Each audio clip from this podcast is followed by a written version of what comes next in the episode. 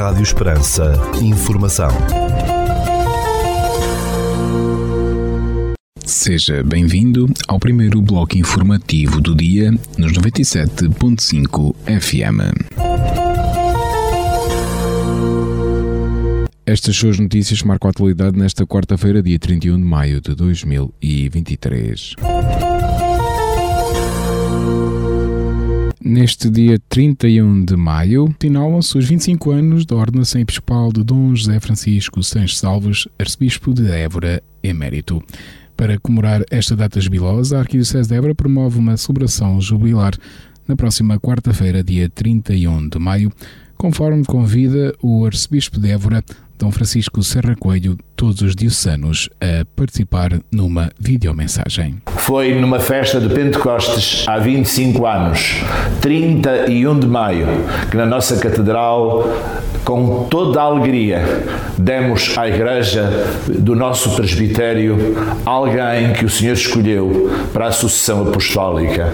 Na linha de Pedro e Paulo, ele assumiu o seu sim, peregrinou como bispo, como auxiliar de Lisboa, bispo de Porto Alegre e Castelo Branco e arcebispo de Évora. Vamos estar todos juntos pelas 15 horas no auditório da Fundação Eugênio de Almeida, à Rua Vasco da Gama. Vamos estar todos juntos depois pelas 17 horas na nossa Sé para dar ação de graças por aquele que, sendo presbítero desta diocese, foi o nosso arcebispo. Estamos juntos. Queremos dizer ao Senhor: Bendito aquele que vem em teu nome, bendito que vem em nome do Senhor. Recorde-se que a nomeação episcopal de Dom José Alves para auxiliar Lisboa, com o título de Gerpiniana, aconteceu a 7 de março de 1998. A ordenação episcopal foi depois celebrada a 31 de maio de 1998 na sede Évora, tendo sido presidida por Dom Mário de Gouveia, sendo bispo ordenantes, além dele, Dom José Policarpo, patriarca de Lisboa, e Dom Manuel Madureira, bispo do Algarve na altura. No dia 31 de maio, para assinalar os 25 anos da ordenação episcopal de Dom José Alves, o Departamento de Comunicação da Arquidiocese de Évora gravou em vídeo uma entrevista de vida com Dom José Francisco Sanches Alves, da qual passamos um certo do seu início e que ficará disponível nas redes sociais e nos canais digitais da Arquidiocese no dia 31 de maio. 31 de maio, o Senhor celebrará 25 anos de ordenação episcopal. Estamos eh, aqui no claustro da Catedral Eburense uhum. e desde já muito obrigado por ter aceitado conversar connosco para partilhar um bocadinho aquilo que tem sido não só este vínculo episcopado, mas um bocadinho toda a sua vida. Sabemos que o senhor sempre teve uma vida muito ativa, quer como padre aqui na Diocese de Évora, quer como bispo uh, onde esteve como auxiliar em Lisboa durante seis anos, Sim. de 98 a 2004, uhum. depois como Bispo de Porto Alegre Castelo Branco de 2004 a 2008 uhum. e, depois de regresso a Évora de 2008 Exato. até dois como arcebispo desta arquidiocese. Em 2018 passou o testemunho uh, ao seu sucessor uh, e entretanto passaram cinco anos o que é que tem feito? Como é que tem sido a sua vida ultimamente? Olha, tem sido uma vida bem mais tranquila e bem mais serena do que era quando estava no ativo como arcebispo de Évora, não é? Eh, e esse primeiro impacto não foi de todo fácil de, de digerir, deixa passar o termo, não é? Porque passar de uma vida bastante ativa, sempre com a agenda na mão, até depois dizer não é preciso agenda, é, de facto há uma mudança grande.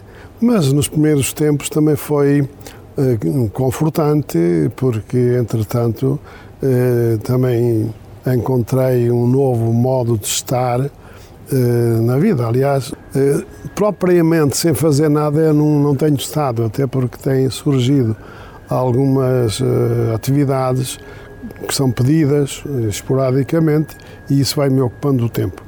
Além de, fim, da minha preocupação também em me ocupar e valorizar e ter mais tempo para dedicar eh, à oração eh, pessoal e também tendo em conta a própria Diocese e a Igreja.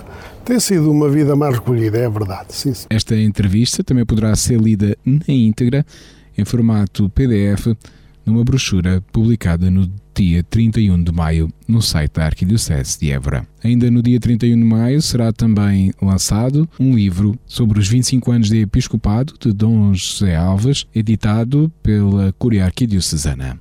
Notícias de âmbito local.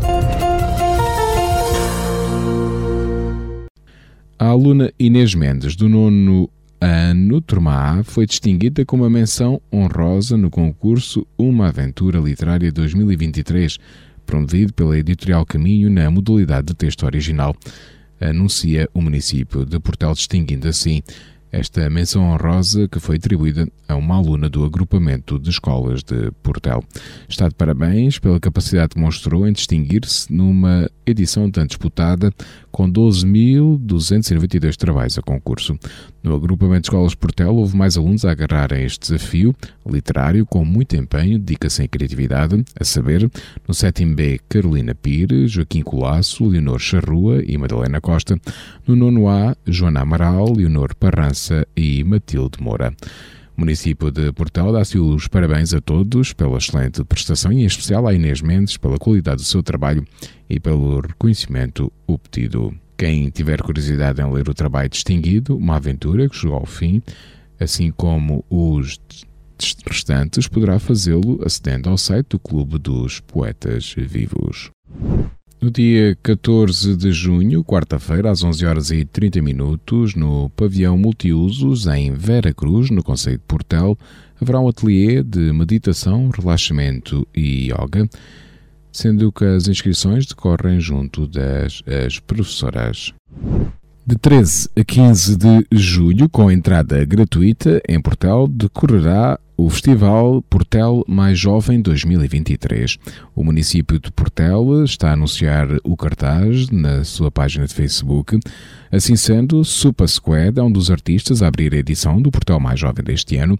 Raízes cabo-verdianas fazem desta ligação um projeto ambicioso na arena da música internacional. A sua música caracteriza-se pela fusão do reggae, do dancehall, do mountbatten e do afrobeat ainda no dia 13 de julho.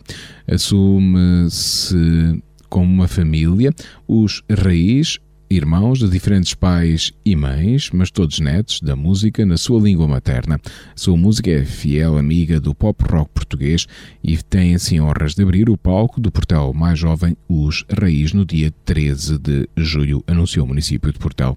Entretanto, também já se sabe que no dia 14 de julho no palco do Portel Mais Jovem subirá e atuará Julinho KPSD, responsável por uma das canções de 2019, Sentimento Safari, neste momento em quarto lugar no top do Spotify. Julinho KPSD traz frescura e originalidade ao panorama musical nacional, com tanto talento para a palavra como para a melodia, o jovem rapper da linha de Sintra mistura com mestria o crioulo, o português e o inglês num coquetel único e inimitável, anuncia o município de Portel. Sublinha-se que este festival, Portel Mais Jovem 2023, decorrerá de 13 a 15 de julho com entrada gratuita e é promovido pela Câmara Municipal de Portel. Notícias da região. A Câmara de Alcázar do Sal aderiu ao projeto Redes, Cidades e Vilas Caminham, que tem como principal foco o peão e a transversalidade da experiência, independentemente de ser área urbana ou rural. Esta rede, que visa o aumento da qualidade de vida, trabalha numa perspectiva integrada e articulações conjuntas com a rede criada em Espanha para o mesmo efeito. A Câmara Municipal de Montemor está a desafiar a população a repensar a programação da Biblioteca Municipal através do projeto Se há futuro há bibliotecas, bibliotecas são pessoas. Através desta iniciativa, a população montemorense está a ser convidada a envolver-se na reavaliação e modernização da biblioteca como espaço comunitário, tendo sido dinamizadas várias sessões, destacando-se o World Café Ideias à Mesa e as sessões intituladas Epifania que visam planear atividades culturais. O município de Montemoro Novo já promoveu algumas sessões. Epifania promete, ao longo das próximas semanas, mais duas sessões, nomeadamente nos dias 31 e 14 de junho, ambas às 21 horas. Ficamos agora com a atualização da informação a partir da sala de situação do Comando Territorial de Évora da Guarda Nacional Republicana. Bom dia, senhores ouvintes. Fala-vos o Sargento-Chefe Manuel Seabra da sala de situação do Comando Territorial de Évora da Guarda Nacional Republicana para os informar acerca da atividade operacional desenvolvida no dia 30 de maio de 2023. Na área de responsabilidade deste comando ocorreram três acidentes de viação, sendo três colisões, dos quais resultaram dois feridos leves e danos materiais. Registámos dois acidentes de trabalho nas localidades de Montemoro Novo e Redondo, dos quais resultaram dois feridos leves. Registámos ainda um incêndio em veículo ligeiro na localidade de Montemoro Novo, tendo provocado danos no mesmo. No âmbito da criminalidade, foram registadas três ocorrências, sendo dois crimes contra o património e um crime previsto em legislação avulsa. Foram ainda efetuadas duas detenções, uma em flagrante delito pelo crime de condução sem habilitação legal e outra em cumprimento de mandato de detenção para cumprimento de pena. No âmbito controle nacional, registámos 101 infrações relativas à legislação rodoviária, 4 relativas à legislação policial e 2 relativas à legislação ambiental. Inicia-se hoje, dia 31 de maio, e decorre até ao dia 4 de junho, a Operação Desporto em Segurança Crescer com Fair Play, onde o Comando Territorial de Évora da Guarda Nacional Republicana realiza uma operação de prevenção e sensibilização dirigida aos praticantes de atividades desportivas escolar e não escolar. Mantemos as operações Escola Segura 2022-2023, Resina 2023, Floresta Segura 2023, Pica-Pau Exames Nacionais 2023 e Operação Poço Protegido a decorrer.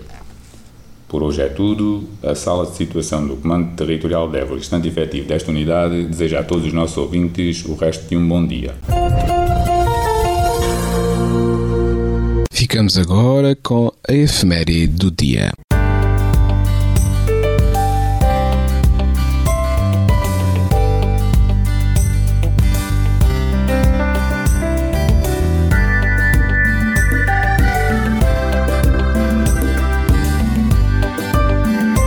No dia 31 de maio assinala-se o Dia Mundial Sem Tabaco.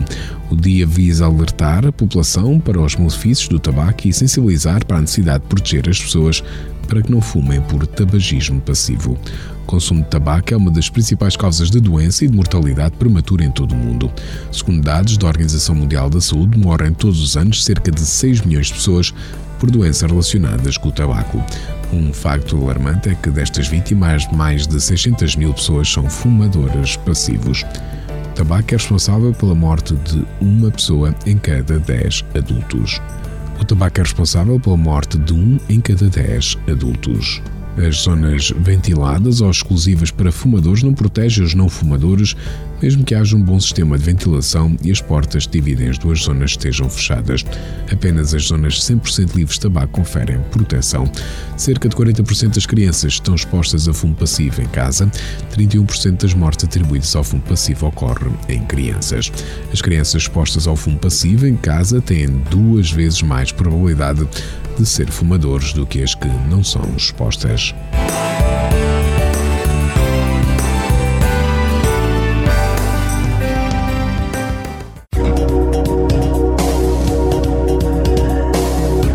Segundo o Instituto Português do Mar e da Atmosfera, para esta quarta-feira, dia 31 de maio, no Conselho de Portel, temos céu pouco nublado, com 27 graus de temperatura máxima, 11 mínima e vento só para moderado de oeste. Já para a capital do distrito, na cidade de Évora, para esta quarta-feira, dia 31 de maio, temos céu parcialmente nublado, com 26 graus de temperatura máxima, 11 mínima e vento só para moderado de noroeste.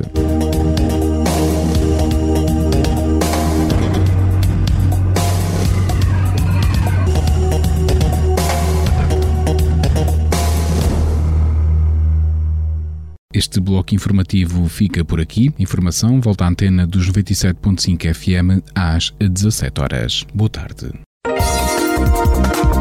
Rádio Esperança. Informação.